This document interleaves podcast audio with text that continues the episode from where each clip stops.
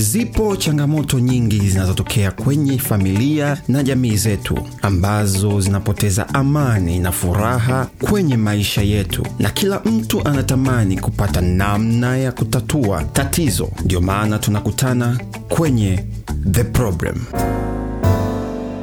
Yes, ah, karibu tena kwenye kipindi chetu cha The Problem ambapo leo tumekuwa na edition ya tofauti, tumeita Family Meeting Fathers Edition, na hapa tuko Enzi Cafe ambayo inapatikana Victoria. Hapa nje unaweza ukaona ni Victoria. Uh, ni sehemu nzuri ambayo unaweza ukajipatia kofi yako ya aina mbalimbali, lakini pia kuna juice na snacks mbalimbali ambazo zinapatikana hapa, na leo ndo tutakapofanyia kipindi chetu na leo tutakuwa tunafanya majadiliano kutoka kwenye episode ambayo tulishaifanya na ndugu wetu Ben.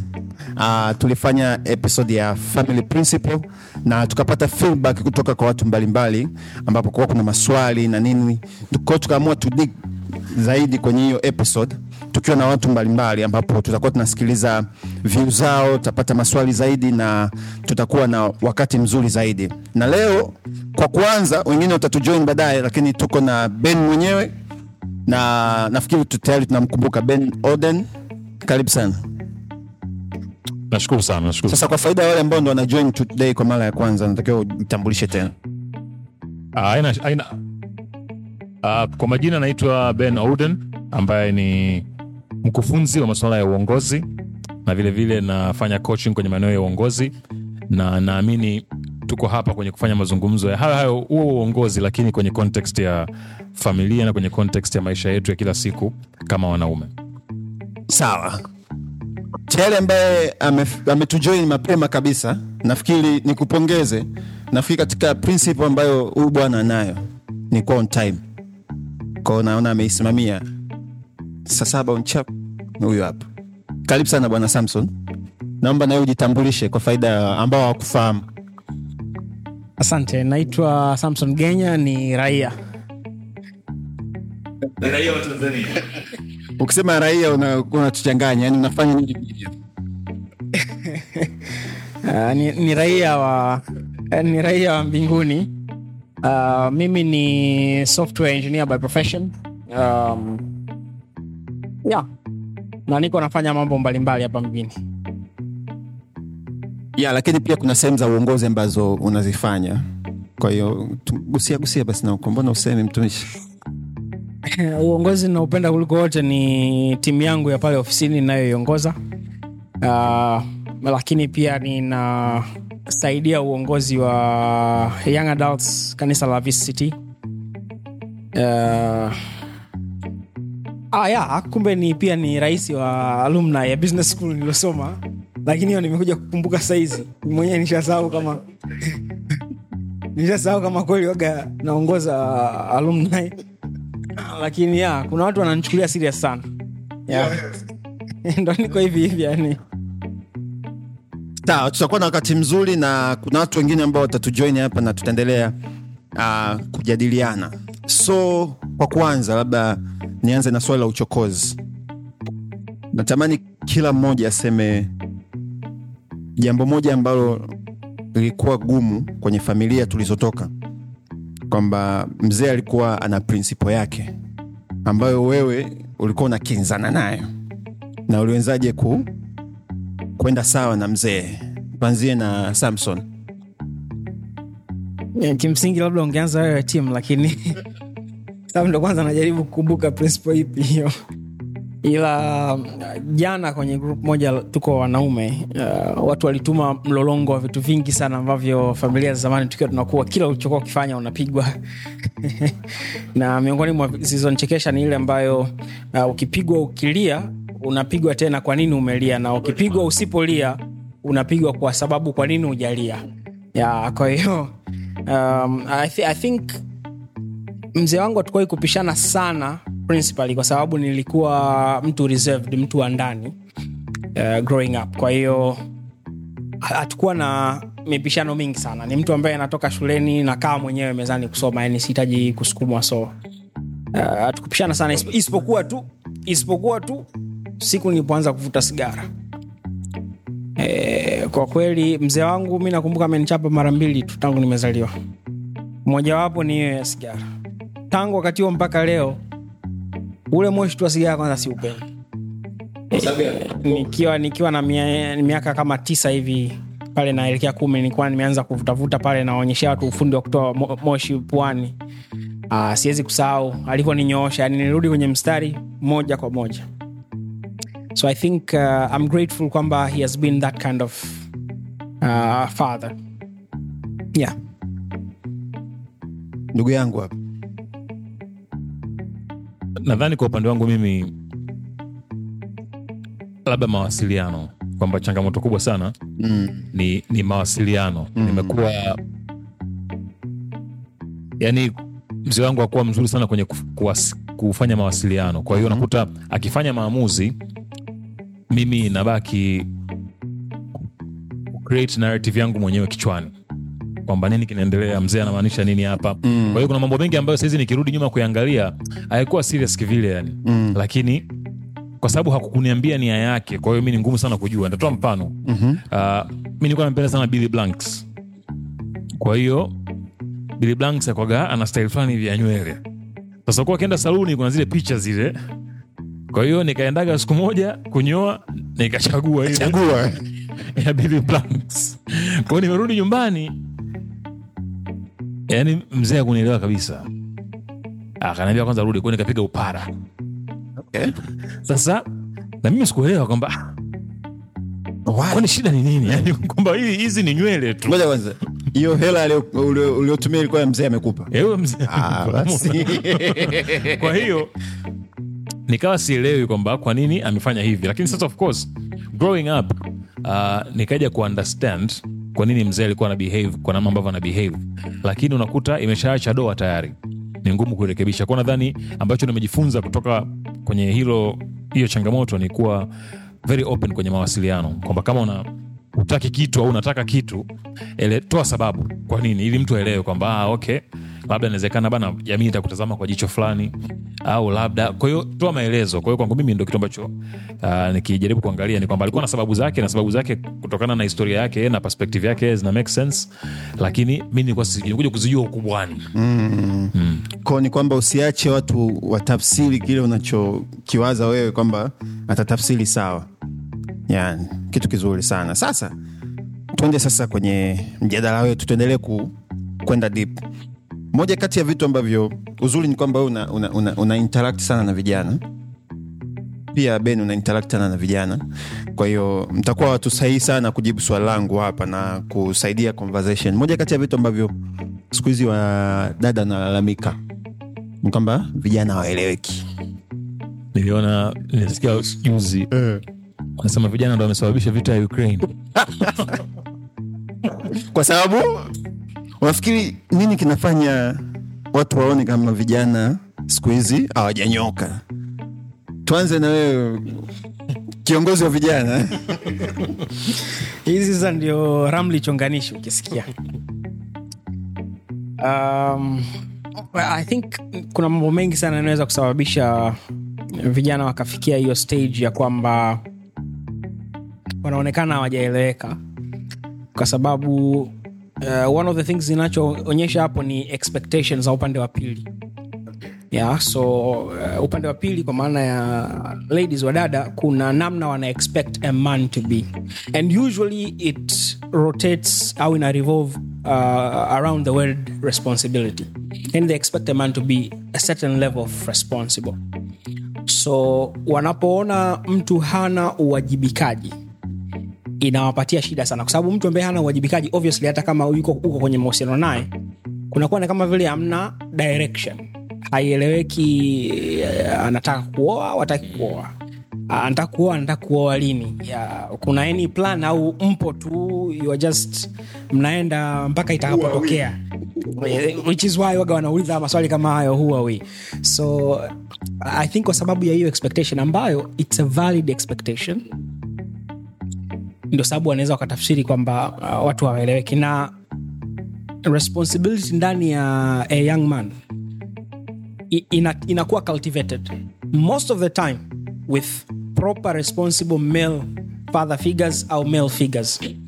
Kwa sababu the more unaona uh, baba yako uh, mkubwa nani wale male figures ambao wamekuzunguka kwenye maisha yako the, the way walivyo responsible uh, kwenye maisha kwenye elimu kwenye kazi ndio ambavyo na wewe pia una- unachukua hizo values na ambavyo wao wanazidi kutrust with responsibility the more pia unazidi kukua.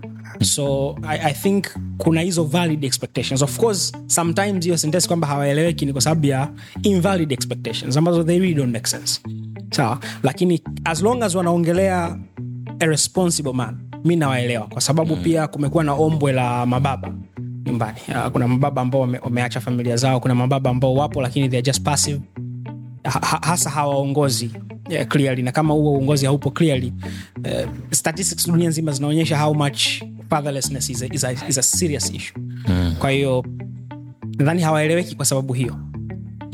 Kuna kitu umekigusia hapo umesema uh, ni kutokana na hawa vijana wanaona watu ambao wanawazunguka hawawajibiki labda baba sijui ba mkubwa mjomba na vitu kaa hivyo. Sasa changamoto ni waliotutangulia au ni kwamba hawa vijana hawajihusishi na wazee? Uh, nimekumbuka a alishea profesa mmoja naitwa kinyondo. Naye alikuwa namkoti mtu mwingine kwamba eh, kama umeshafikisha miaka 30 you can't complain about the background. Right now you are the background kwa hiyo yes kuna responsibility ya generation iliyotutangulia sawa? Wana, wana kazi ya kuinstill values wana kazi ya kuonyesha njia wana kazi ya kudirect wana kazi ya kuonya yeah? uh, lakini pia kuna responsibility yetu as we are being led kupokea hayo maonyo. Kwa sababu you know, unaweza ukawa criticize unaweza ukaonywa uka, ukaonywa ukapewa instruction na ukakataa. Ukawa mkaidi. Uh, lakini at some point uh, kwamba and i feel for people ambao wamepoteza wazazi wao. Lakini you can't bank your entire life and failures kwamba because my father was not there. At some point it comes now on you. Yeah? You have to be responsible. Yani wewe mwenyewe inabidi uwajibike. Kwa hiyo we need kizazi kilichopita. Uh, obviously we, we do. But hatuwezi kudismiss ile role ya kwako wewe mwenyewe kwenye maisha yako ya kuchukua responsibility. Kwa hiyo um, hata kama baba aliondoka hata kama baba alikuwa passive hata kama baba alifariki kus- au hata kama uh, labda ulizaliwa nje ya ndoa and then labda hujamfahamu kabisa baba. Lakini kuna kuna nafasi yako pia ya kujifunza kutoka kwa wengine ambao sio baba yako kwa maana ya biological lakini pia kuna nafasi yako wewe kupasu growth. Na nadhani hiyo ni very key kwenye, kwenye maisha yetu. Kwako mkufunzi Kiswahili kochi ni mkufunzi eh, uh, nadhani nakubaliana na alichokisema bwana sam mm. and kwenye hiyo swala la victimhood mm-hmm. ambayo nadhani ni kitu ambacho vijana wengi sana tunafanya kwamba kwa sababu mzazi wako na hasa baba aidha hakuwa present au alikuwa present lakini hakuweka investment ya kujenga mahusiano sahihi au alikuwa present lakini alifanya vitu ambavyo hakutakiwa kuvifanya ikapelekea kubomoa msingi wako kama mtu. Nadhani you're right kwamba unaweza ukaamua kuwa victim mm. lakini at some point nimependa hiyo quote kwamba kuna muda ukifika yani complaints na expire. Usimame mwenyewe sasa right? And i think changamoto kubwa ni kwamba we don't realize kwamba kila mmoja anaanzia sehemu tofauti. Mm-hmm. kuna tabia ya kuangalia hiyo kwenye masuala ya fedha. Mm. kwamba kuna mwingine ameanza, a, a, anaanza kazi ame, anapewa gari nyumbani. Jamani hii itakufikisha kazini na kurudi. Mwingine anaanza kazi anapanda daladala. Mwingine anaanza kazi anamsomesha mdogo wake ambaye bado yupo shule. Kwa kila mmoja anaanzia sehemu and i think kwenye swala la kuwa mwanaume its also true tunaanzia sehemu tofauti mm. kuna ambaye alikuwa na mifano mizuri ya kutosha mm. mimi kuna baadhi ya marafiki unakuta ukimuuliza bana se role models nani akiweka orodha pale unakuta ni mjomba baba yani ni watu wa kwenye familia Eh. ukimuuliza mtu mwingine anataja watu ambao hata hajawahi kukutana kwenye mm. maisha yake bana kuna fulani maarufu kuna mtu fulani kwa hiyo tuna sehemu tofauti za kuanzia which means kuna mmoja itamchukua muda mchache kufika kuna mwingine itamchukua muda mrefu. Ambaye itakuchukua muda mrefu itabidi uwe responsible zaidi kwa sababu jukumu kubwa lipo kwako. Hakuna atakia kushika mkono wa karibu. Hakuna ambaye atakwambia nese hebu endelea kwenye hiyo njia. Kwao namaanisha unatumia nguvu nyingi sana kufika pale. Kwa hiyo sasa uki embrace hiyo victimhood hufiki popote inamaanisha yani unabaki huku nyuma afu utaona wao wengine wanaendelea kusonga kwa sababu wao wana ile foundation na structure kwenye maisha yao ya kuwasaidia kufika pale.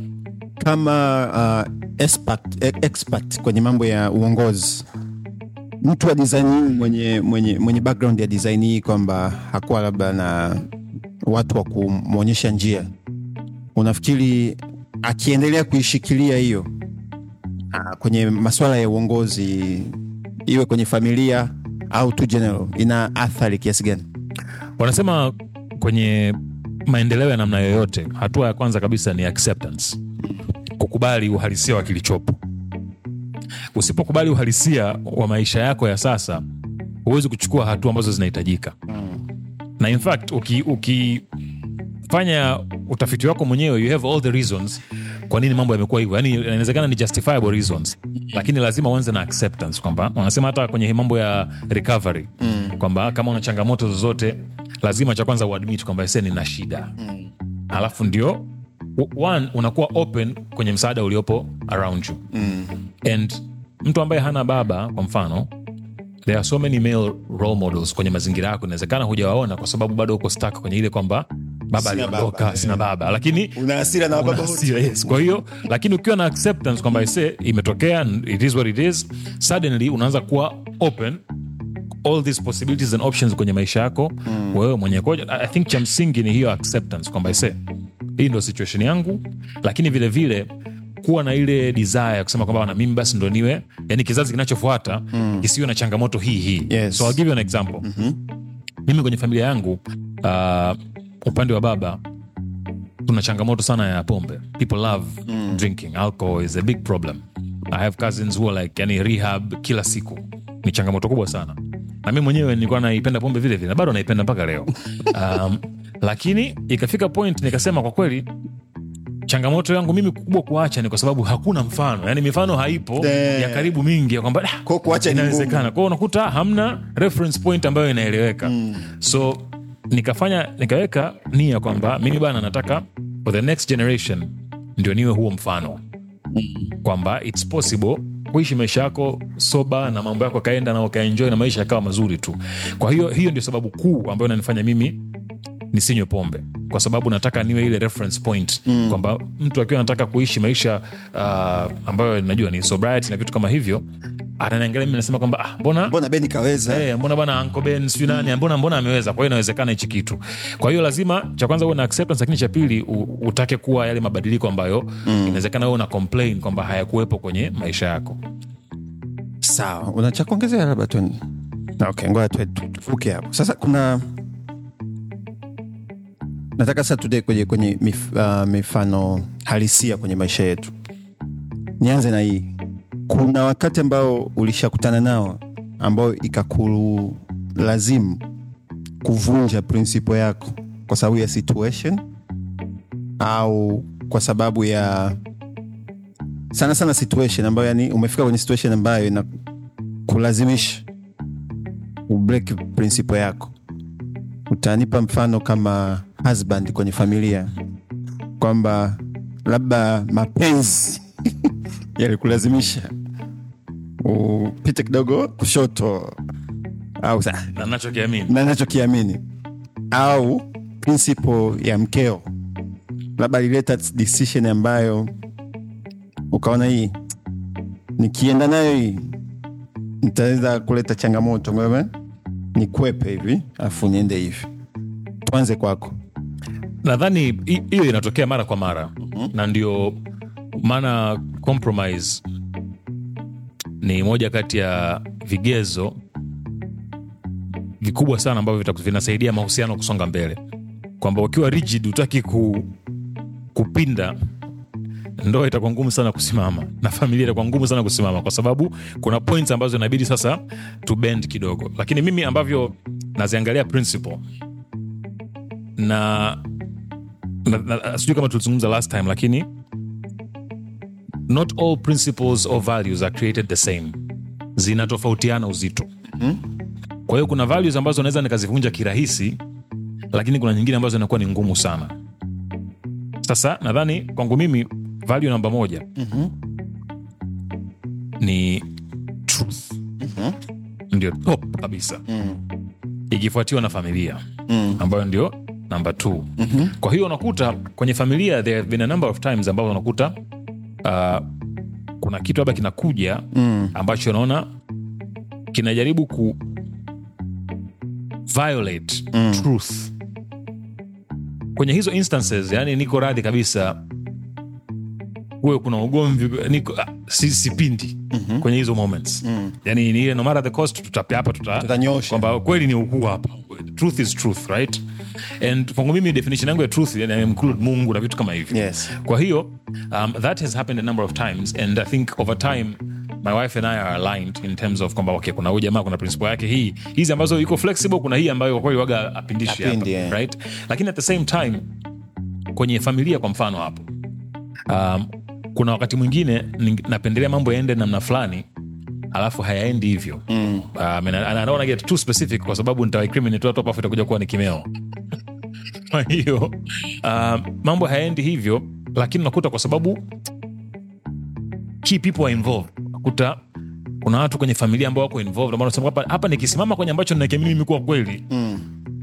yani nitakuwa namtengenezea mazingira magumu mke wangu mm. nitakuwa namtengenezea mazingira magumu mama mm. kwa unakuta kwa sababu ya amani I just let things go kwamba bana poa. Lakini i communicate. This is what i always do kwamba kwa kweli okay. yani hii nimeiachia lakini lazima ujue. Hii nimeiachia lakini. mm. lakini ni kitu ambacho mimi binafsi kimeviolate something that is important to me. Kwa hiyo ili kuepusha ile ripple effect ya changamoto mara nao huyu yuko involved huyu yuko involved hii tunaacha ipite. Lakini inabidi tutafute namna ya kuhakikisha kitu hakijirudii ndio maana lazima ucommunicate. Ndo lazima communication inakuwa ipo key. Kwa hiyo kuna wakati mwingine ndo hiyo compromise. Una compromise kwa sababu unajua kabisa ukisema usimame kwenye kitu ambacho unakiamini consequences zake gharama yake ni kubwa zaidi. Mm. unaweza ukashangaa uh, suddenly you have to address the workways mm. unaanza unaanza unasaita mara kuna mashemeji mara kuna mashangazi. Sinaona kwamba sahii itakuwa tu mesi kwa hiyo naona tungoja iache. Um, halafu lakini next time tujaribu kuepusha hiki kitu. Kwa hiyo compromise ni muhimu sana mm. lakini kuna wakati mwingine ukisema usimame kweli umenyoka. Mm. Yani cost is too high. Kwa hiyo unaona bana ngoja tu ninyamaze ngoja niache ipite lakini maisha yaendelee. tuta communicate ili next time around tusiwe kwenye hii situation again. Unafikiri uh, usipo communicate ina maana ndo unaanza kuivunja hiyo principle sindio usipo communicate namaanisha unaanza kutengeneza pattern sasa mm-hmm. kwa sababu umesha ume, ni kama umetoa ruhusa mm. kitu ambacho unasema ni principle yako alafu kikatokea hujasema kitu mm. you are giving permission mm. kwamba hii ni, ni sawa yani ni it's a principle lakini sio kivile mm. yani kwa hiyo unakuta ukishaanza kutoa hiyo permission watu baadaye wanaanza kuona kwamba okay nadhani jamaa hii ni sawa ni sawa eh. sio kivile Eh. kwa hiyo watu wanaanza kuviolate taratibu taratibu kwa hiyo lazima ucommunicate na uexpress kama ni uliumia kama mm. nilikuwa disappointed kama ulikasirika its very important to communicate that uh, kwa mwenzako and I'll give you an example just yesterday actually my wife and I were having a conversation mm-hmm. about the same thing kwamba kuna kitu ambacho kimetokea ambacho kwangu mimi kutokana na principles zangu akijakaa sawa sawa eh. lakini kutokana na yeye au- outlook yake mbona ni kawaida tu ni kitu cha sawa wakati nazungumza naye mm. Akawa naambia sasa mbona una- kama vile una- mimi wakati mimi nipo katikati tu hapo. Kwenye hii jambo. Nikaambia sasa siwezi nikazungumza na mhusika moja kwa moja. Mm. kwa hiyo hapa najaribu kuexpress frustration yangu ili siku nyingine sasa wewe ukawa kwenye haya mazingira utajua namna ya kuhendo hichi kwamba kwamba na mi nikajua ningesema nikae kimya au nifanye kwamba mbona no, it's nothing. Next time ingetokea ndo zile unashangaa mtu unalipuka gafla mtu anakushanga mbona umelipuka? Kuna nini tena? Um, kwa hiyo uh, communication is very important. Okay. tuje kwako bwana. Wow. Uh, again leo nakumbuka sana quotes afu nasahau nani wameziongea lakini there's a, there's a quote ambayo yes there's a quote ambayo uh, damas mlabu ameweka kama whatsapp uh, bio yake kwamba be flexible about everything except your core values. So I, I remember that wakati ana, anaongea uh, ben which is the truth kwa maana kwamba not everything you should be rigid especially as a leader.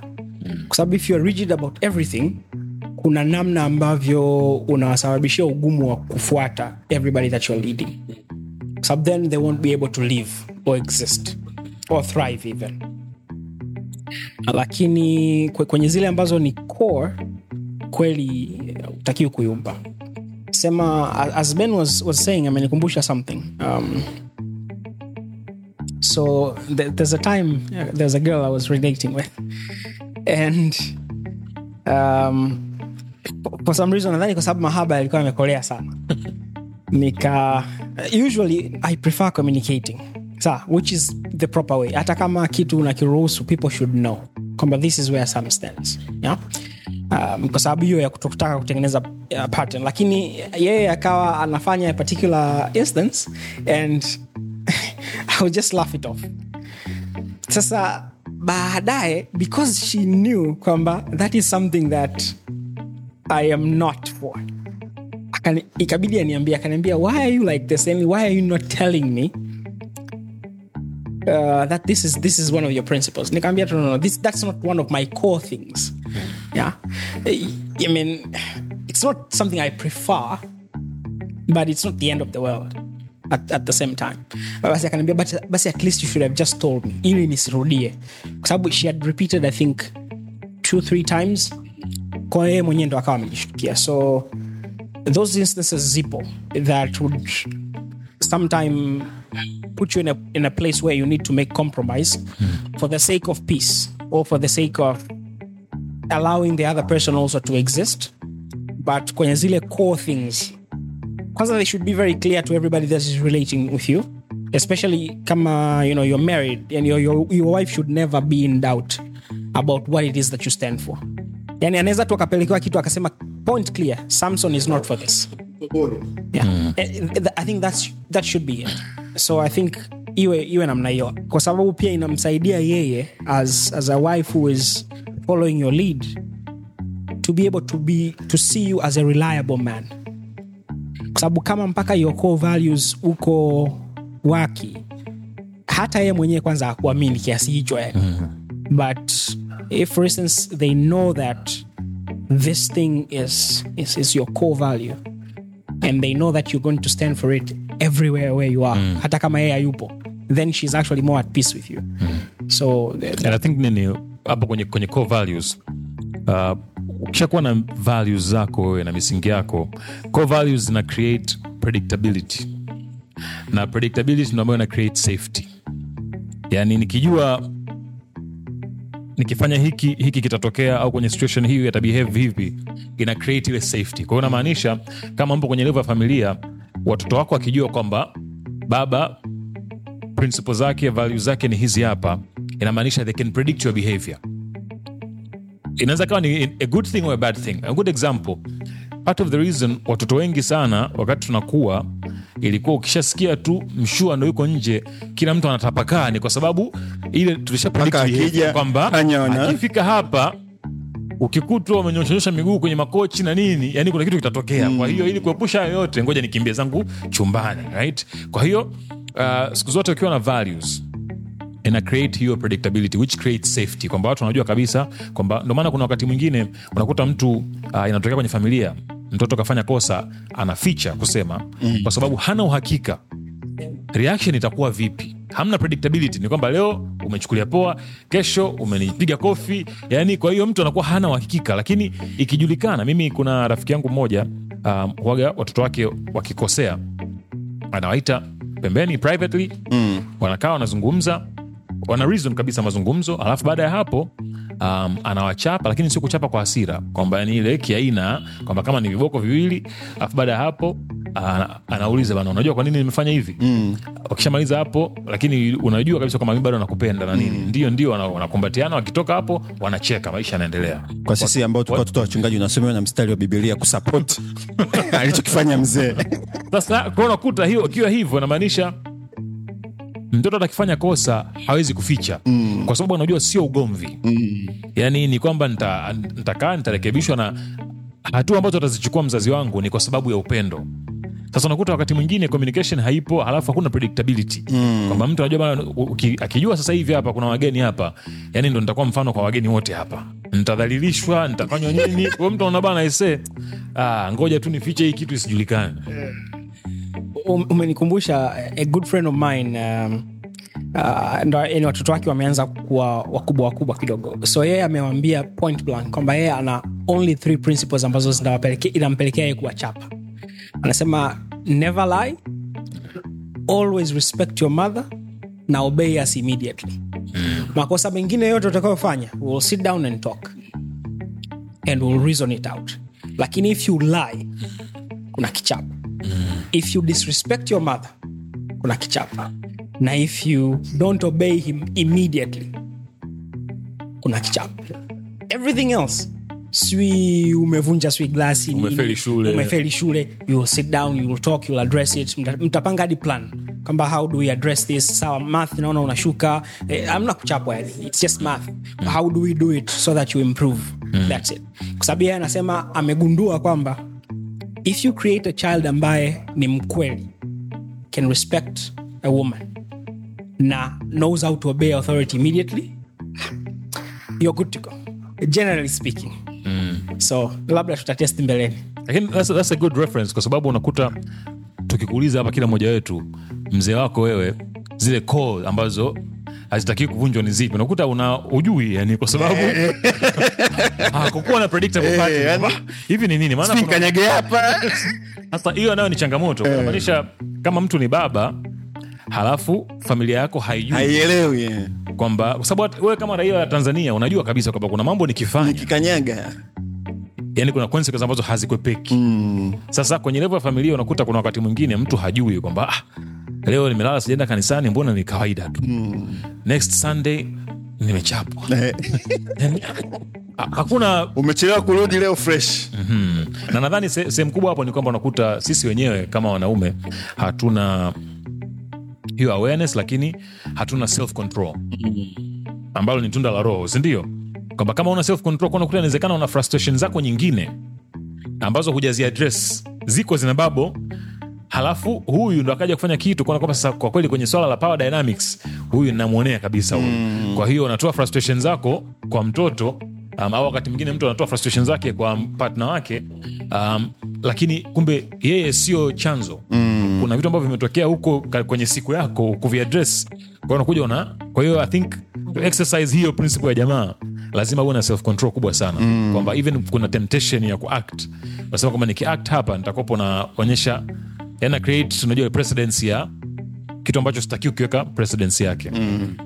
tumkaribishe uh, mwenzetu pia ame- ametujoin hapa. Ujitambulishe na wewe tayari ni baba watoto wangapi? Ah, sawa. Jitambulishe.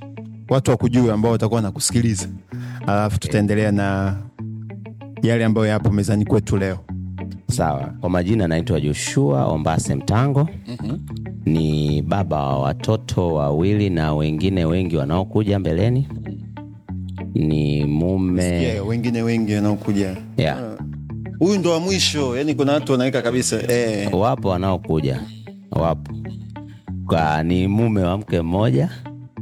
Uh, watu wapenda kusema mwanamke. okay.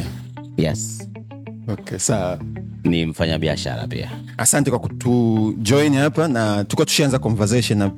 Okay. nafikiri tutakapokuwa tukiendelea hapa tutatamani kusikia pia experience ya kwako ya kuwa baba kwenye ndoa miaka mitano. Hivi beni miaka mingapi sasa? Eh, tuko, tuko pamoja. Naona kwao kuna watu wana experience zile zenyewe zenyewe. Sawa. Sasa kuna kitu ulikizungumza beni hapa kwamba unapotokea prinsipi yako inatakiwa kuvunjika its good to communicate.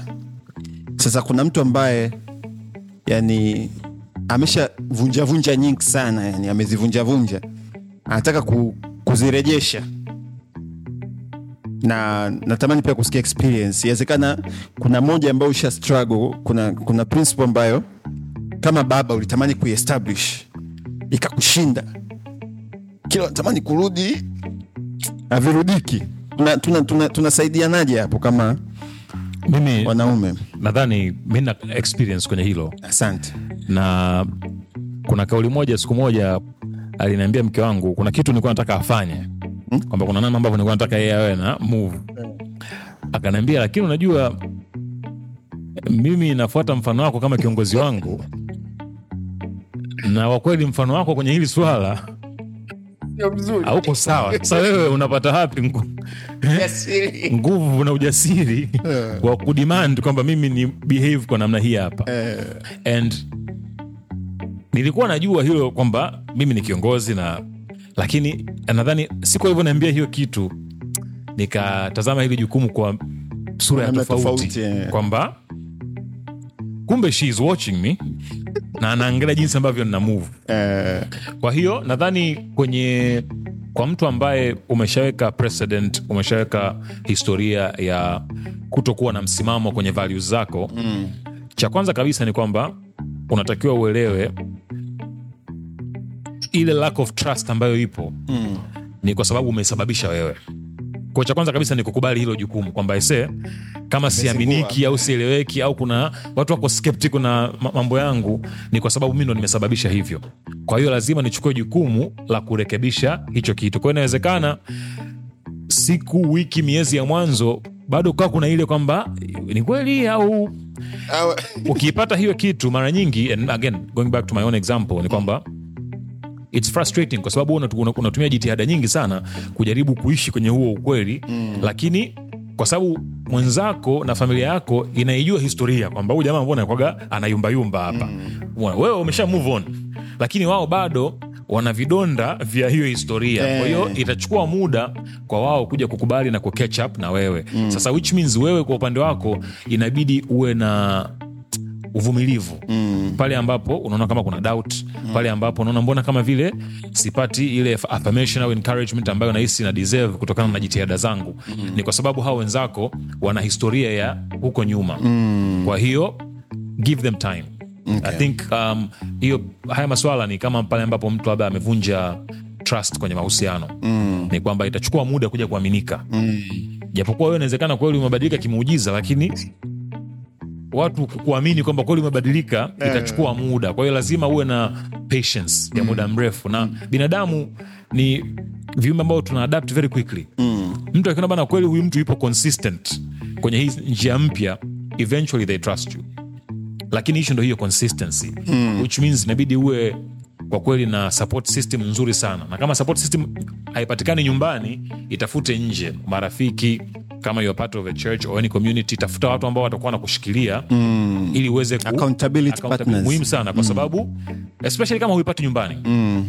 Na inawezekana wako validated kabisa kutokukupa nyumbani kwa sababu una historia Ulizingua. kali, ulizingua kwa hiyo tafuta hiyo kitu hata kwa nje ili uweze kusimama long enough nyumbani wa kuamini. And eventually wakishakuamini uh, au kurejesha ile imani sapoti utapata vile vile. Lakini nadhani changamoto kubwa tunayofanya wanaume ni kulaumu as if watu wameamka tu hawakuamini as if watu wameamka tu hawakuelewi. Amboni navyofanya napambana. Lakini ni kwa sababu ya pattern ambayo umetengeneza wewe mwenyewe kwa lazima kuwajibika. Ni sawa ukiambiwa upungue alafu ni kweli umeamua upungue umefanya zoezi. Of course hawezi katokea ghafla. Alafu sasa ukawa unasemwa kwa ule ule mwili.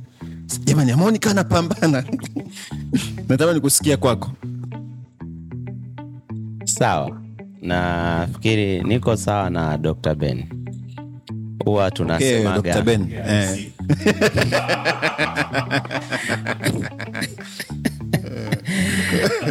yeah. Ah, tunasemaga sisi huwa kuna msemo wanasemaga wanawake na huwa pia na mimi kimenitokea mm. wakwambia we learn from the best ukisikia ako kakauli yani kanatoka uwe na uhakika yani kuna mahala kuna mahala ulizingua halafu unakwambia we learn from the best. Kwa hiyo na uhakika wewe amekaa hapo akasoma alafu akakuona kuna namna fulani hivi unayumba. unayumba mambo hayaendi. Halafu kitu cha pili ambacho sisi watu tunapendaga kukitumia nyumbani nasemaga uh, nguvu ile ile uliotumia unamaanisha nyumbani kwako. Yes. Nguvu ile ile na furaha ile ile uliotumia wakati unawekeza uharibifu. Ufurahie hivyo hivyo wakati unavuna uharibifu wako okay. ambacho ndo hichi ana, anasema ngoja nimwite dr ben Eh, endelea, ameshapokea eh. kabisa mm. tuendelee na hilo ambalo anasema a, ameliongea hapa muda muda so mrefu sana kaongelea ishu ya kwamba uvumilivu tu mm. kwa hiyo wakati ulipokuwa unapanda kuna raha fulani hivi ilikuwepo hata kama ulikuwa ujui mm. kuna raha ilikuwepo wakati unavuna sasa kishazaa hiyo raha na huo uvumilivu unatakiwa uwepo hapo hapo. Usimlaumu yeyote na hata usijilaumu mwenyewe. Kama unahitaji kupata ile chenji ambayo mwenyewe utaiona. Kinachukua muda na kiuhalisia kinaumiza. Kinaumiza sana. Lakini ni vitu ambavyo vipo na nafikiri wakati nafika alikuwa anaongelea kitu. Ni kwa sababu uh, hatukuwa trained nafikiri kama wanaume. Mm. hatukuwa trained kujua yani kuna unajua jana nikaa kuna ile unaambiwa tu huku kuna raha. Kwenye ndoa. Eh. na upewi kale ka upande kapili nasubiria uingie huku Eh, uone ndo utajua utajua kuna of raha course wanakupushi oa. E, muda unaenda na nini na nini. Kwa hiyo mimi pia nimekutana na hayo mambo lakini tunamshukuru mungu tunda la roho linaiva kila siku. Linaweza lisiive lote. Lakini kuna eneo ukishakaa huku litaiva tu. Lenyewe tu litaiva na nini then mambo yataenda. Nafikiri kutokea hapo sasa nitaenda catch up na nitajua uh, flow itakaa tu vizuri hapo kutokea hapo. Yeah. umesema hivyo umenikumbusha kuna kauli moja nadhani ni alain de baton kama sijakosea ni mwanafalsafa ambaye anasema ma- maisha ni mateso. Ujifunze kukalili wanaotoa koto zile kotse eh? Eh. maisha ni mateso. Uh, kuwa singo ni mateso. Ndoa ni mateso. Ukidivorce kuwa na talaka ni mateso. Kubaki kwenye mahusiano mabovu ni mateso. Kwa hiyo wewe chagua mateso yako. Ni yapi? Sasa ukisikia hivyo unaweza kuona kama vile ni mbona huyu mtu ni kama pessimist Eh. lakini ndio uhalisia wa maisha maisha ni mateso kama ulivyosema kwa hiyo yani huwezi kuyakwepa mateso yapo sasa chagua choose your suffering mm. unataka suffering yako ifanyike wapi mm. na tukizungumzia masuala kama ya familia ni suffering Mm. kwa sababu ili uweze kuwa mume uliyenyooka baba uliyenyooka inabidi ujinyime vitu vingi sana Mm. Yaani ujinyime vitu vingi inabidi kujikataa na kujinyima na ile ni fomu ya mateso Mm. ili uwe single kutokuwa na ile companionship na familia raha unazipata nyingi Eh. lakini kuna mateso yake yani kukosa ile companionship ya kudumu na familia ni mateso nayo mm. umeona kwa hiyo kila aina ya maisha utakayochagua ni mateso mm. Na changamoto ni kwamba watu waga wanafikiri kwamba upande wa pili ndio kuna raha zaidi. Mm. uh, kuna msemo mmoja ambao yeye hayupo. Mhm, wanasema kwamba nini? The grass is green on the other side right? Kuna mtu nimsikia karibuni anasema kwamba bana majani ya kijani pale unapomwagilia kwa hiyo the grass is green where you water it. Sio upande wa pili. Kwa hiyo ukitaka ukijani ung'ae mwagilia, right? mm. um, kwa hiyo maisha ni mateso tu popote pale ulipo. Kwa hiyo ukishakubaliana na hilo swala changamoto kwenye familia hazikutishi kwa sababu unajua yani ma, ni mateso ambayo yapo kwenye ndoa lakini mm. yule ambaye yuko singo naye anakuangalia wewe anaona unaenjoi kwa sababu mateso yake yeye anaona anayapata. Kwa hiyo popote utakapoingia mm. mateso yapo. Cha msingi ni kuaccept kwamba this is my suffering ndo portion yangu mimi hii. Itabidi kujinyima itabidi kujikataa lakini ndani yake humu ndani kuna furaha kubwa vile vile. Una la kuongezea mtumishi. Mwenyekiti wa vijana hapana usinichonganishe na mwenyekiti halisi. mi ni raia. kumbuka mi ni raia. we sio? Raia. Umesema ni kiongozi wa vijana he? nasaidia mwenyekiti ku- kuongoza. Um, ben amenikumbusha kitabu kimoja kinaitwa uh, the road less traveled cha m. Scott peck.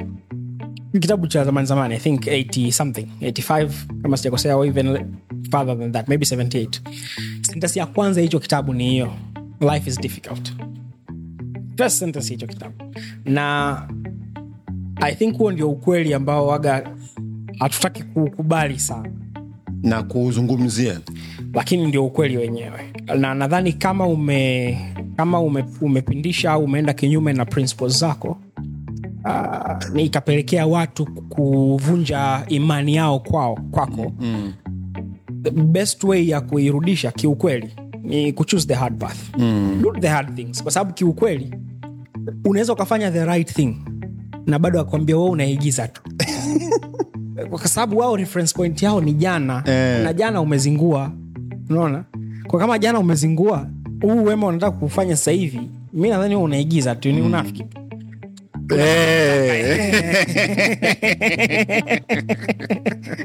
Na unaweza ukaambiwa na bado upati. Eh. hicho unachokitaka nakijua na upati kwa hiyo eh, it, it is difficult kwa sababu it's an uphill climb lakini it is worth doing that mm. kwa sababu you grow through it mm. lakini pia you get to show consistency kwa sababu mm. now you'll be showing consistency wakati mazingira ni magumu kuliko kushow consistency wakati mazingira ni mepesi au yana flow mm. so you have a good chance ya kuwin back sehemu kubwa ambayo waga tunaionaga hii kitu ambao kwamba binadamu waga wanaweza kabisa kusahau kitu ni kwenye political arena. Hakuna kitu wapiga kura wanapenda kama comeback story. Mm. yani politician hata aende chini kiasi gani. Ili mradi akaamua bwana mi narudi na Akipata engo ya kutokea. watu wangu mi naomba kura mi narudi kwenu jamani mnisamee people will say you know what? Let us believe on this person again. Watu wanapenda comeback story. That is the truth hata hata katimu labda kame- kalishuka daraja alafu akaja kupanda akaanza kama vile anataka kuelekea kushinda hivi. Hata mashabiki wanaongezeka naturally kwa sababu that, that is how we are wired. Kwa hiyo because hicho kitu Yaani tayari kiko ndani ya manchester akianza kushinda shinda hivi watu wataanza huko unakoelekea najua najua unatafuta marafiki zetu ambao ni mashabiki wa manchester. Kama henry sondo lakini mi sihusiki Mi mimi huko sihusiki kwa hiyo eh, kwa sababu hiyo kitu tayari iko ndani ya watu. Choose the hard path fanya hiyo kazi ngumu. Eh, and then show them that you actually mean what you're saying. And then you'll get them. Labda niwaulize unajua kuna ka frustration unakuwa nako pale ambapo unakosa ile trust ambayo umeipoteza. Na sometimes inaweza ikaathiri hata your mental health. Sasa its easy kusema choose the, the hard part sijui uh, onyesha consistency kuna hii pati ya, ya wewe kudili nayo ya frustration kwamba watu wanakukataa kwa sababu ushavunje trust. Hii nayo tunadili nayo vipi? Kwa sababu yani kuna namna sijui labda kama nyie mjaipitia situation ambayo kuna, kuna mahali ambapo natamani kurejea alafu aparejeki eh, yani kuna ile kukataliwa kwa sababu kwa tayari hapa kuna principle uliivunja kuna namna unataka kurudi ni ngumu. Hiyo hapo unadili nayo vipi?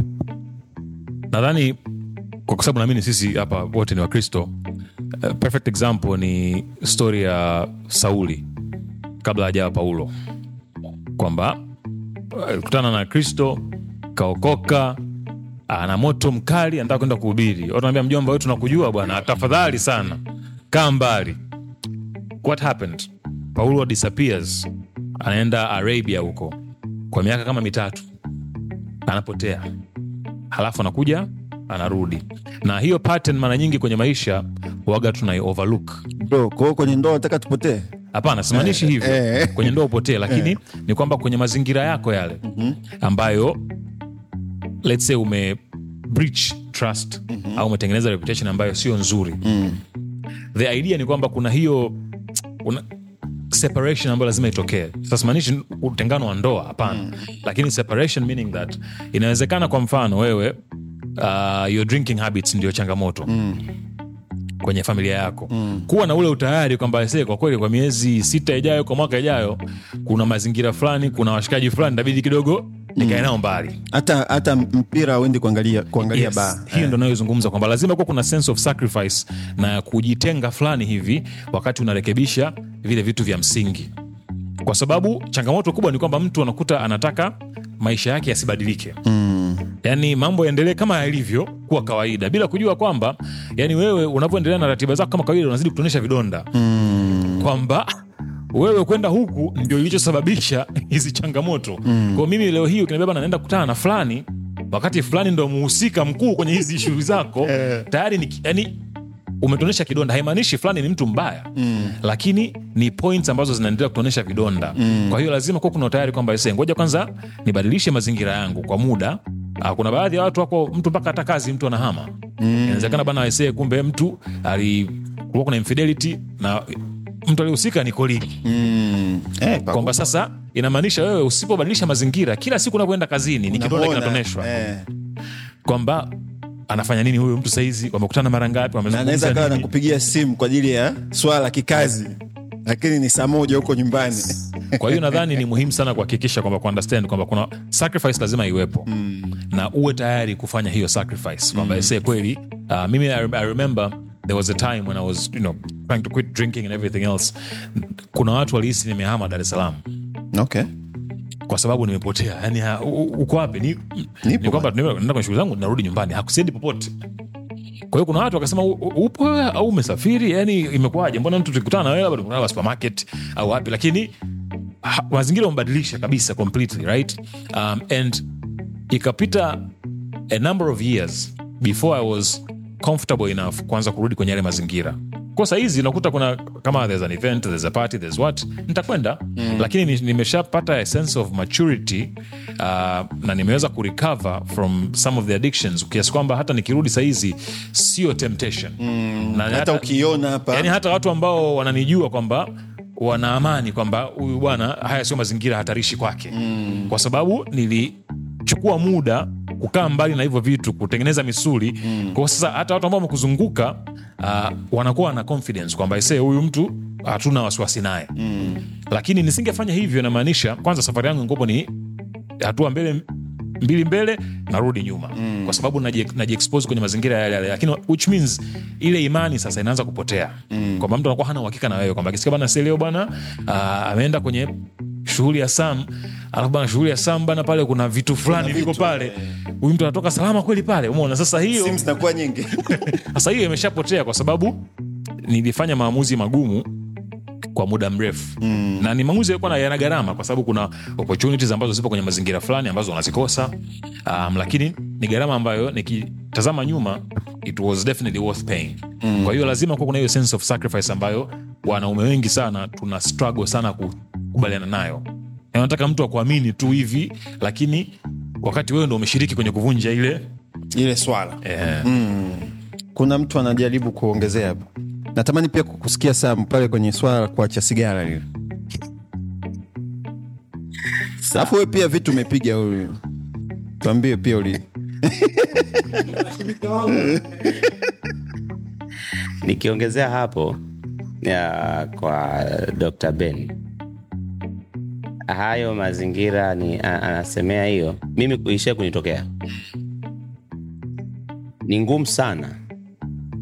Kuna aina ya, ya watu nilikuwa nao kwenye maisha ambao tu, tunaongelea ule uhalisia yani uh, kuna kipindi yani wife alikuwa hayuko comfortable kabisa.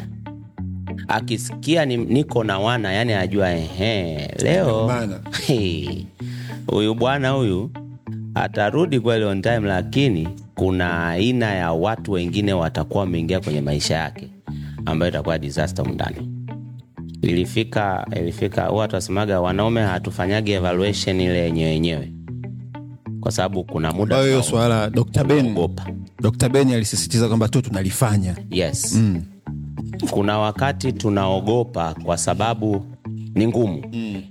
na huwa hatujiamini kwamba tuna uwezo wa wa kufanya hiyo sacrifice kwa sababu sacrifice sio kitu kirahisi sana. Kwao ilinibidi anaongea dr beni uh, hakuwepo kwa muda. Mimi ilibidi hadi kuleft magroup mm. kuna wana ilibidi kuwakataa kwa muda. Zaidi ya mwaka na. Na ni watu ambao nakutana nao. Ni washikaji kabisa tunaonana hivi. Na ni watu nilikuwa nafanya nao wengi nilikuwa nafanya nao mziki mm. ibidi kuwakataa kabisa yani ile. Unakataa wewe ushafanya hayo maamuzi na mdao kwa sababu najaribu kutengeneza ile trust irudi tena. Imefika muda ichukua muda mrefu lakini baada ya muda vikajirudi vikajirudi maisha yakaendelea. Huwa tulikuwa na msemo tunasemaga uh, mahusiano ya baki tukutane sheli mm. anaujua huyu bwana. Tupigiane tupigiane oni tu sheli! mambo mengi yaendelee. ni sacrifices ambazo sio rahisi lakini zina umuhimu sana. Yes. Tukutane sheri. ndugu yangu kanikumbusha kanikumbusha very very serious time. nakumbuka huo wakati anaozungumzia ni- niliwahi kumwita yeye his wife na couple of other people. Nikawaitisha kikao kama msuluhishi rasmi. Miongoni mwa sentensi tatu za kwanza nilizowambia ni kwamba jamani uh, forgiveness. Sawa yani ile unasamea mtu. Not necessarily mahusiano ya rudi nimekusamia lakini? Ndo tukaibuka hapo na msemo wetu kwamba jamani mahusiano yanaweza kubaki. Lakini tuonane sheli piga oni pungiana mikono. Yani sio lazima sana. Tuende to that level. Uh, sigara sikupata shida sana kuacha. Kwa sababu sigara kile kichapo. Unajua kile kichapo akikuwa hasa na fimbo hasa. Yani kilikuwa na namna yake fulani hivi kina vifinyo kinani yani kwa hiyo kiliingia. Eh, labda kilichosumbua ni sigara kubwa na alkohol okay. hivyo vilisumbua kidogo kuacha. Lakini na bahati mbaya sana eh, kwenye kutengeneza personal theology yangu nilikuwa sioni wapi nakwama yani Kwa nilikuwa naona kavile nyie watu mnakwama sana kwenye maisha yenu. Hiyo- so uh, ambacho nitakubaliana na, na ben na, na joshua pia ni kwamba kama kweli hiyo change ni muhimu kwako there has to be some level of sacrifice. Na to be honest one of the surest shows of change is the type of people mm. that you surround yourself with. Na naelewa especially kitanzania kwa sababu tumeshazoea mwanzo wa mwaka watu waga wanapost sana status kwamba this new year I'm cutting sweet, fake people off yani but fika disemba yani tunakaribia tayari ule muda wa kwanza kucut off uh, fake friends na sijui nini. Lakini in the truest practical sense you cannot evolve beyond watu ambao they are constantly in your life. Mm. ndio sababu kuna sehemu fulani ukristo miaka ya nyuma sana ukristo ulifikiaga sehemu fulani watu wakaanza kuhisi kwamba okay, you know what? Maybe for, for, my, for the sake of my relationship with god niende monastery fulani mm. toke kabisa duniani. Because those people were in, in the extremes. And they were wrong in, in being in the extremes. Lakini truthfully that, that moment of being shaped into the person that you, are, you, you want to become haiwezi kuendelea business as usual. Yani haiwezi kuendelea business as usual. Huwezi kuendelea kwenda kwenye same locations hanging out with the same people. Ratiba yako ya kila siku ni ile ile. At expecting just because you, you have decided in your mind you're going to change that change is going to happen. Yeah, you, yani you need to separate yourself in some way or form from the pattern that you used to have to create a new pattern. Ili sasa yu, uweze kuishi kwenye hiyo new pattern. Kwa hiyo uh, sigara kubwa ilikuwa ni rahisi sana kuacha kwa kuacha tu watu. Sababu ile nikwaga sivuti peke yako. Mm. kwa nilivyokata huo mrija nilipataka kitu kishawishi mara moja tu nilivyoendaga zanzibar nikanunua. Lakini lakini sikuifuta. Lakini uh, alcohol kidogo yenyewe ilikuwa inakata shwishwi. Kwa sababu mimi nilikuwa sio wakunywea ba. Mi nilikuwa ni wakunywea nyumbani. So Kwa su- su- swala la kutoka so swala sio la kutoka. Wala sio swala sio hata watu. Wala Yaani sio sio sio mazingira swala ni mimi. Kwa hiyo ilibidi niwe very intentional about ratiba yangu ya from 6 pm onwards. Ikawa very clear. Kwa mimi kuanzia 6 pm mpaka 6 am except for special occasions. Ratiba yangu mi naifahamu yani ina- inaeleweka. Hivi hivi hivi hivi. na hicho ndo kilinisaidia. Kwa sababu ukiipindisha tu. Kuna swala. Kwa hiyo. Eh, huko mi ningependa kuongezea hapo kitu kimoja kwa sababu kuna watu ambao inawezekana wanasikiliza au kuangalia ambao wanasema mimi binafsi yani shughuli zangu za kifedha shughuli zangu ambazo zinanisaidia kuwajibika ndio mazingira hayo ambayo mambo yameharibika. Kwa hiyo kwa hiyo hayo mabadiliko siwezi nikayafanya. Na it, it's a very tough situation. Kwa sababu unafanya nini sasa? Yaani namaanisha hapo nikisema nirekebishe huku kuna sehemu ya kuwajibika inaweza nikayumba. And sina jibu lakini kuna stori moja ambayo waga naifikiria kila mara. Kuna mzee mmoja ana mke wake kwa miaka mingi.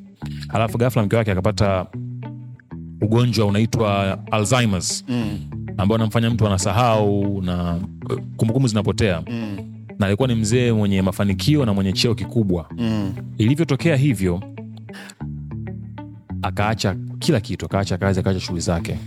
Ilikuwa ndio caretaker full time wa mke wake na ilikuwa ni story ambayo yani imetrend kwamba ah, hivi inakuwaje hii right na swali ambalo linakuwa posed ni kwamba je wewe una unathamini ndoa yako na mke wako kiasi hicho cha kusacrifice mafanikio yako binafsi mm. ili kuweza kulinda mahusiano na kuwa present kwa mke wako ni rahisi sana kuizungumza na kuisikia kama Yeah. story lakini ikikutokea ngumu. Ni ngumu sana.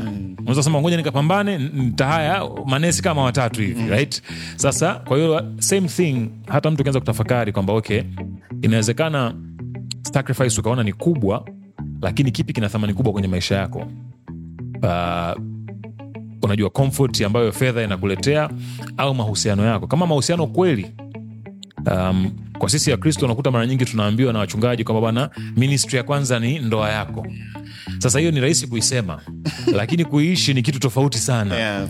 kwa hiyo kama kweli ndio huduma ya kwanza utakuwa tayari ku take losses kwenye maeneo mengine kwenye maisha yako ili kuweza kuilinda lakini kama sio kitu muhimu sana kwenye maisha yako kwamba then of course you're justified kwenye kusema kwamba "Aisee, kwa kweli kama mnashindwa kunielewa basi tu endelee na mambo yenu It's also kama kweli kwenye mi- mizani yako wewe fedha au mafanikio yako ndio muhimu kuliko familia yako mm. you're justified kwenye kufanya maamuzi ya tofauti lakini kama unasema familia ndoa ndio muhimu kuliko hata mafanikio yangu binafsi mm. then namaanisha kwako wewe kufanya sacrifices ni kitu chepesi sana mm. a good example uh, and i don't know if this is the right example lakini wakati wa sasa mm. kuna historia ya will smith na jada pinkett mm. watu wametengana sana kwenye mawazo ya ni sahihi si sahihi Eh, mimi sijui yanayojiri huko ndani lakini inawezekana huyu will smith yeye kwenye mizani yake kubaki kwenye yale mahusiano ina uzito mkubwa sana mm. ambayo sisi wananchi wa nje hatuelewi inakuwa vipi mzee. Mona kwa hiyo kila mtu ana mizani yake. Mashabiki. Na kama familia kweli ina iko juu yaani hata ukifanya maamuzi ambayo jamii nzima inakwenda wewe ni kichaa. Mm. lakini kama kwenye mizani yako ina balance mm. fanya hayo maamuzi. Sawa kuna exercise ambayo beni waga anaifanyaga akiwa anafanya training zake za leadership. Sahii aitutajia atarudia ata, ata, lakini ataifanya kwenu mpangilie zile prinsipo zenu kutoka mwanzo mpaka tuseme ngapi tano? Kumi. Yani tutajie prinsipo zako kumi. Randomly tu hivi. Halafu atauliza swali linalofuata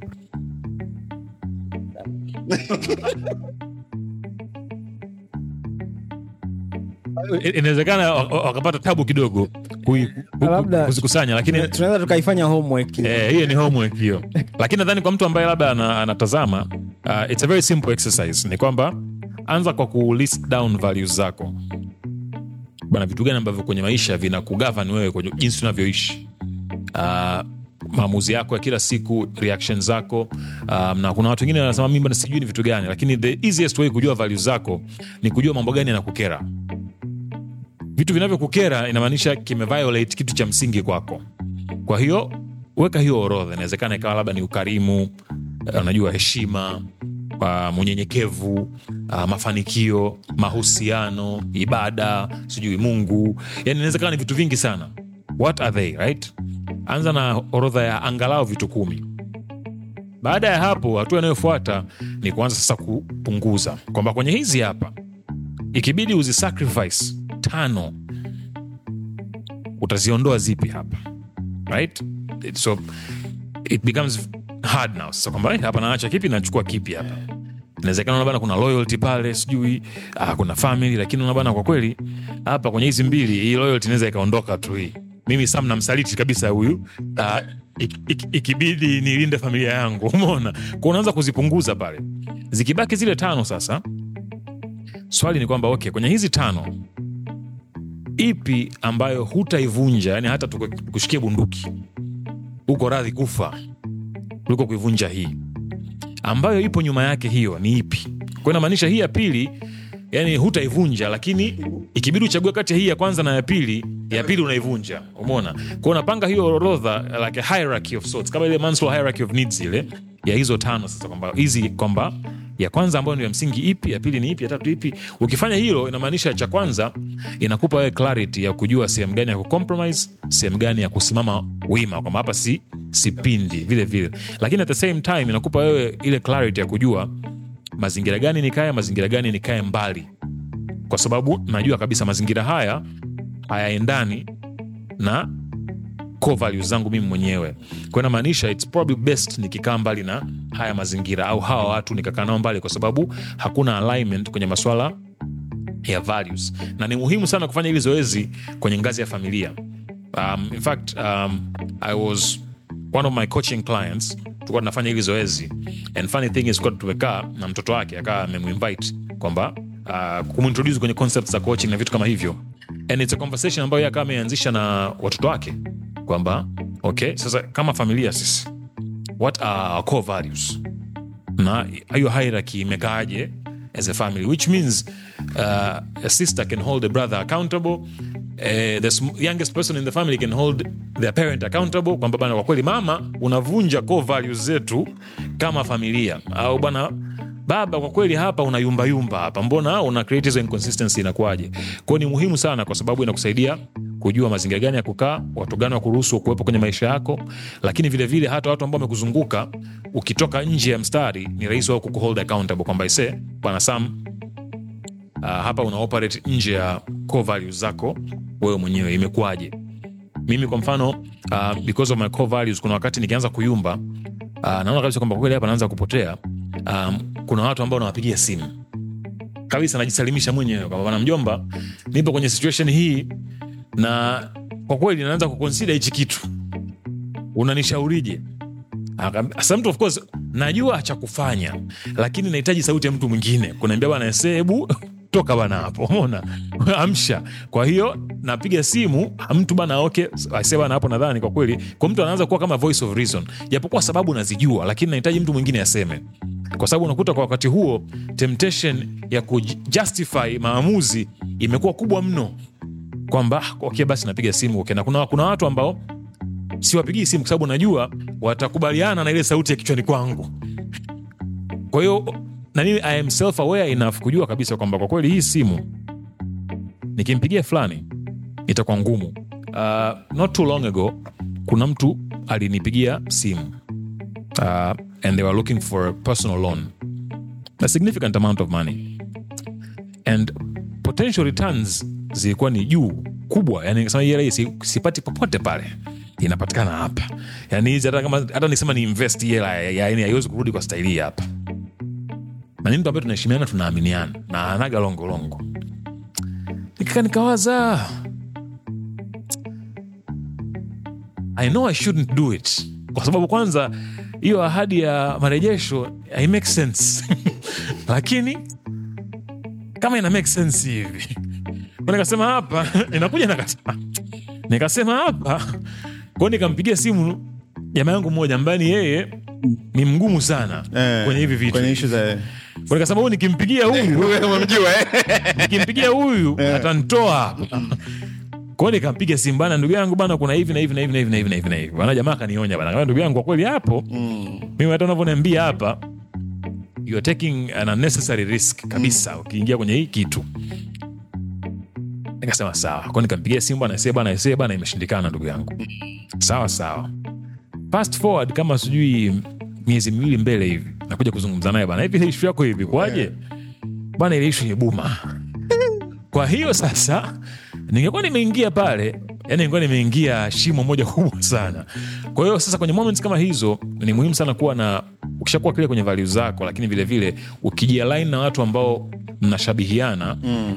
Kwenye moment ya weakness unakuwa unajua nani wa kumtafuta akurudishe kwenye mstari mm. lakini kama upo kwenye mazingira ambayo hujakaa na watu ambao kuna hiyo alignment ya values inamaanisha tamaa ikisha kushika wewe unakosa wa kukomboa mm. Unadumbukia. basically mm. yeah. sawa na ah, tamani tuendelee kuongea na muda unazidi kusonga labda niwape kila mtu dakika moja moja swala moja la kumalizia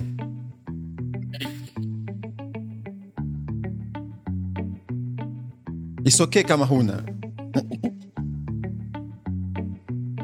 Mm. okay um, nadhani exercise ya, ya ben ya values imenikumbusha exercise moja waga nafanyisha watu kwa lazima mm. ofisini kwangu naiita um, mapping responsibilities na, na basically unachokifanya ni una list roles zako. No, you, you are a son a brother a husband a father uh, sijui labda una, una nafasi pale ofisini si una nafasi kanisani sijui kwa afrika inawezekana hata una majukumu just because you are a cousin na kadhalika. Grandchild anything. Na whatever people are expecting from you. And then you map what is a priority uh, which now that nimemsikiliza ben vizuri i think i'm going to try to find a way kama kuna a good marriage between these core values na what we say are our core and primary responsibilities kwa sababu values should be seen in the way unavyouse time mm. na una, the way unavyouse money yeah. Uh, I mean, most of the time watu wengi walikuwa wakiniambia kwamba hawajui namna wana- hawajui value zao nawambia wa track expenses per month. Au kama waga wanatunza receipts wenenda nenda kaangalie tu pale. Unaweza ukapata idea kwamba right now inawezekana theoretically you value family but practically you value entertainment bata ndo ziko pale juu sadaka pale kuna kama elfu ishirini. And, and, and that does not lie about Yeah. where your heart is actually is na, na ukiwa aware inaweza kusaidia kufanya rewiring. Mm. kama bwana okay this is not where i want to be.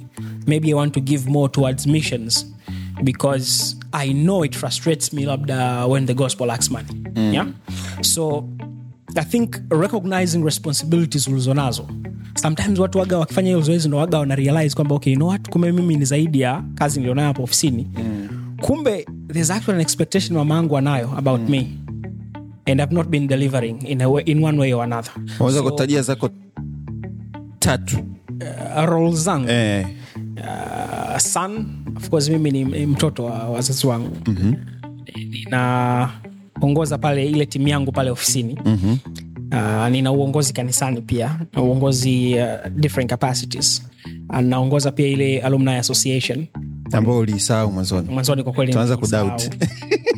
Nadhani nilisahau kwa sababu Boga na assistant ambaye kiukweli anafanya kazi nzuri sana kwenye kunisaidia mm-hmm. uh, na other assignments na projects ambazo nimechukua na kadhalika so kuna kuna role pia ya a friend mm. kuna kuna ukiachana ule casual friendships ambazo bahati mbaya social media zimetusababisha tuwaone kwamba ni marafiki wa muhimu sana mm. kuna wale marafiki ambao mimi kweli naona kabisa I have obligation to them mm. watu ambao au ambao wakiinua simu kaniambia samson come my brother yani Unaamsha. eh, tuna kitu sisi tunakiita le- eh, code 10 mm. yani mimi akinitumia huyo mtu code 10 mm.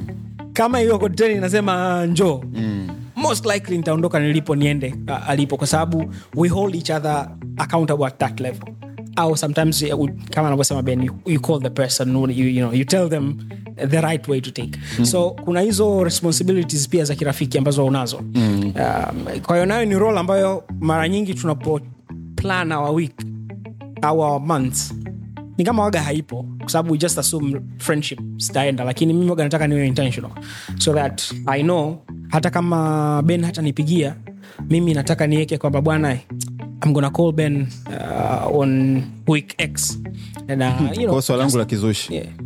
ukiona mtu aupigiupigiwi na samu na nini ujue aupo kwenye wale mimi, mimi waga niko very open kwa watu kwamba yeah. mimi waga mimi naamini kabisa kwamba mahusiano yote sio sawasawa yeah. na hiyo mi waga niko very wazi na watu mm. uh, so sidhani kama kuna mtu atakuwa surprised mm. eh? kwa hiyo kuna watu ambao mi tunafahamia kwamba we're just social friends mm. we do things together labda you know, na kadhalika. Sio kwamba labda namchukia au na nini. No, ni kwa sababu tunaenda kanisani pamoja. yes. kuna people ni church members yani we, are same, we go to the same church. Kuna watu tunacheza nao mpira pamoja. Yes, Situationships. but kuna watu ambao they are my friends. Like friends friends. Hao watu yani hadi watoto wao i consider them kwamba hata kama wakiniita anko sam yani that anko to me is a responsibility. Yani mi nikisafiri nikienda nje ya nchi kama nafikiria kwamba i'm getting stuff for my nephew and nieces i count those children. Kwamba okay you know what? I have a niece i have an, a nephew somewhere. Kwa sababu i- it's a role ambayo ipo. So i think we should be eh, looking at th- that as well especially as men. Ni ngumu sana kwa tanzania ambapo kutana na mtu leo kesho wewe ni kazi. Au mmekutana na mtu leo kesho anakupatia kadi ya mchango wa harusi. Eh, yaani, kwenye grupu alisema samdandala kwenye that conversation ya- ya mlifanya. Akasema tanzania ni nchi pekee ambayo mahusiano yoyote yanaweza kugeuka kwa mahusiano yoyote. Karibu mzee. Kwa kama tanzania ni kwamba hatuna hiyo principle ya mahusiano yani let me put it like this. Kama yesu sawa alifid uh, watu wanaume elfu tano plus plus na ukiweka na wanawake na watoto wanakuwa wengi zaidi. Akatokea watu mia tano na zaidi alivyofuka 120 wakawa wanamsubiria. Lakini alituma only 70 au 72 depending na, na, na akaunti ya gospel. Akawa na wanafunzi kumi na mbili tu ambao wanafuatana nao everywhere lakini hii na cycle ilikuwa watu watatu. Na bado akainvest individually to just a single person basi hata mimi na nafasi ya kufanya hivyo. Yeah. i think its okay. Na kuchangia hapo ni kwamba kuna concept moja ambayo tena huyu bwana sam dandala ndio alini introduce kwa hiyo concept ambayo ni concept inaitwa surface area. Kwa hiyo yafikiria maisha yako kama surface area. Tumekaa hapa unaona kuna hii meza hapa. Hii meza it's a square sindio kwa hiyo kama maisha yangu mimi ni meza hii ni rahisi sana kumanage kwa sababu hii hata nikitaka kuifuta yani mkono mmoja unafika kila kona. Sasa unavyozidi kupanua hii surface area inazidi kuwa ngumu sana kuimanage. Kama maisha yangu mimi surface area yake ni chumba hiki kizima inamaanisha effort za kufikia kila kona ni kubwa sana. Kwa unakuta wakati mwingine kwenye mahusiano kama una mahusiano mengi inamaanisha una limit depth ya kila mahusiano. Kwa sababu kama na marafiki 15 mm. wa karibu yani inamaanisha siwezi nikakutana nao kila wiki. Nitakutana nao maybe once a quarter kwa sababu na majukumu mengine umona kwa hiyo the more you expand your life una hobi nyingi marafiki wengi vitu ni vingi. Same thing with investment kwa unakuta mtu kainvest yani uh, take concept ya diversity too far kwamba mtu ana diversify vitu vingi. Unakuta matokeo yake um, hau mizizi haikui mm. deep enough kwenye kitu chochote kwa sababu umejispread sana. Kwao ni muhimu sana kuhakikisha maisha unaya downsize. Mm. kwamba okay, kama una marafiki wa karibu. Ni bora wawe wa uchache ambao wanajua kwamba huyu ni kama ni ndugu yangu. Mm. nilikuwa naangalia documentary ya arnold uh, akawa anasema kwamba na rafiki yake kwa hiyo alikuwa ni mmoja tu ambaye kwa ni kama yani kama ni ndugu yake sasa amekuwa. Anamtafutia mpaka kazi kwenye shughuli zake ili waweze kuwa na spend time pamoja umona ambaye yani anasema tena as you age haya mahusiano yanakuwa ni ya muhimu sana kwa sababu maisha yako yanakuwa yana uchache. Na we all know uhusiano wa utu uzimani ni mgumu sana kutengeneza kwa sababu hamna freedom ya muda kama wenye wa yanga kwa hiyo ni muhimu sana kuhakikisha uh, surface area ya mahusiano yako sio kubwa. Ili uweze kuweka mizizi ile yenyewe kwenye hayo mahusiano Uh, na kufanya hizo sacrifices kwamba se kuna rafiki yangu uh, mimi nakaa zangu tabata yeye anakaa bunju. How do we make this work? Mm. umeona? Kwa hiyo lazima kuna hiyo sense of sacrifice lakini uchache siku zote kwenye mahusiano uh, is probably the best way to go kwa sababu unakuwa na mizizi strong zaidi. Lakini ukishakuwa watu ni wengi utashangaa siku una jambo lako unahitaji watu hakuna anayekuja. Mm. kwa sababu wote walikuwa ni acquaintances tu ni casual friends. Mm. hukuwahi kuinvest kwenye kitu chochote long enough. Sasa una, unahitaji watu afu gafla hakuna mtu ambaye anakuja mm. for your aid. Unahitaji kupelekwa india chief. Alafu mkeka mtu wa kutake care of you for two weeks. Unamkosa. Mke wako inabidi abaki kwa sababu kuna watoto kuna majukumu ya shule na vitu kama hivyo. Let's say huna ndugu yote ambaye iko available. Do you have a friend who will say bana say mimi nitaacha shughuli zangu for two weeks nije na wewe huko niweze kukuhudumia do you have those types of relationships now? People who will sacrifice their own comfort their own convenience kwa ajili yako wewe kwa kiwango hicho hapo. This is deep. Sawa. Mimi na katika jambo ambayo natamani kuliongea la mwisho ni mtu wa muhimu sana kwenye mahusiano kitu chochote ni wewe mwenyewe. Mm. yaani inaanzaga hapo kwenye hiyo levo kama hatuna ule muda wa kuwekeza kwetu wenyewe ni ngumu sana kuwekeza huko nje kwa wengine. Kaongea ben na samu hapa amenikumbusha.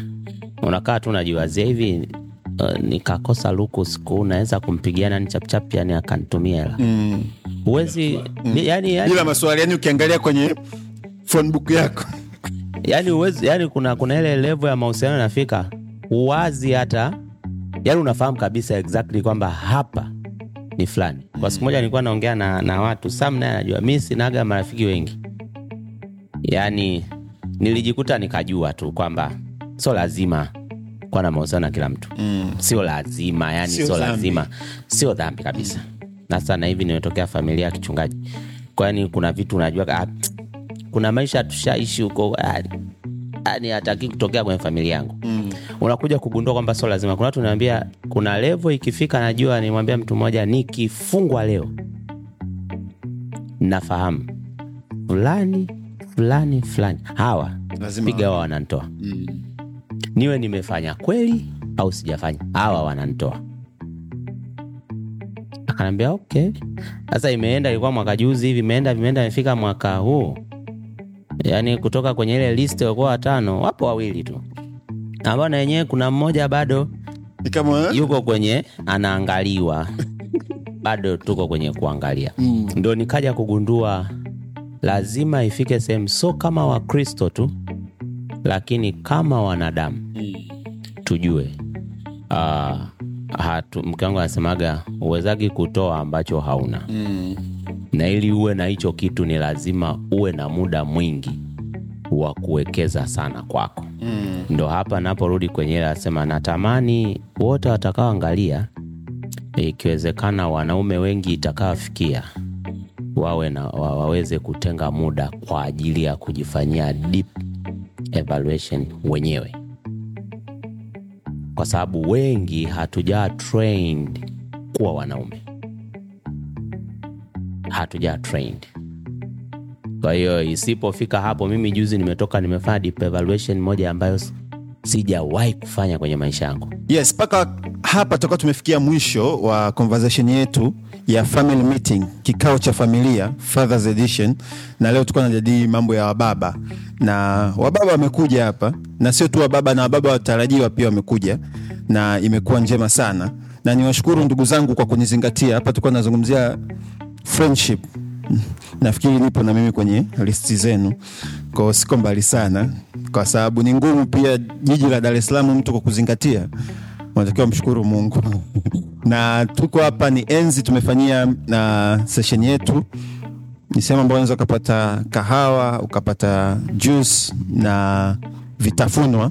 Wanapatikana victoria hapa pembeni ya kituo cha mafuta cha victoria yes kwa anapatikana hapa unaweza ukaendelea kutufuatilia kwenye peji zetu the problem instagram uh, twitter ambayo sasa hivi ni x na youtube kama kawaida. Tutaendelea kukuletea vipindi vingine vinavyofuata. Asante sana. Jamani asanteni sana.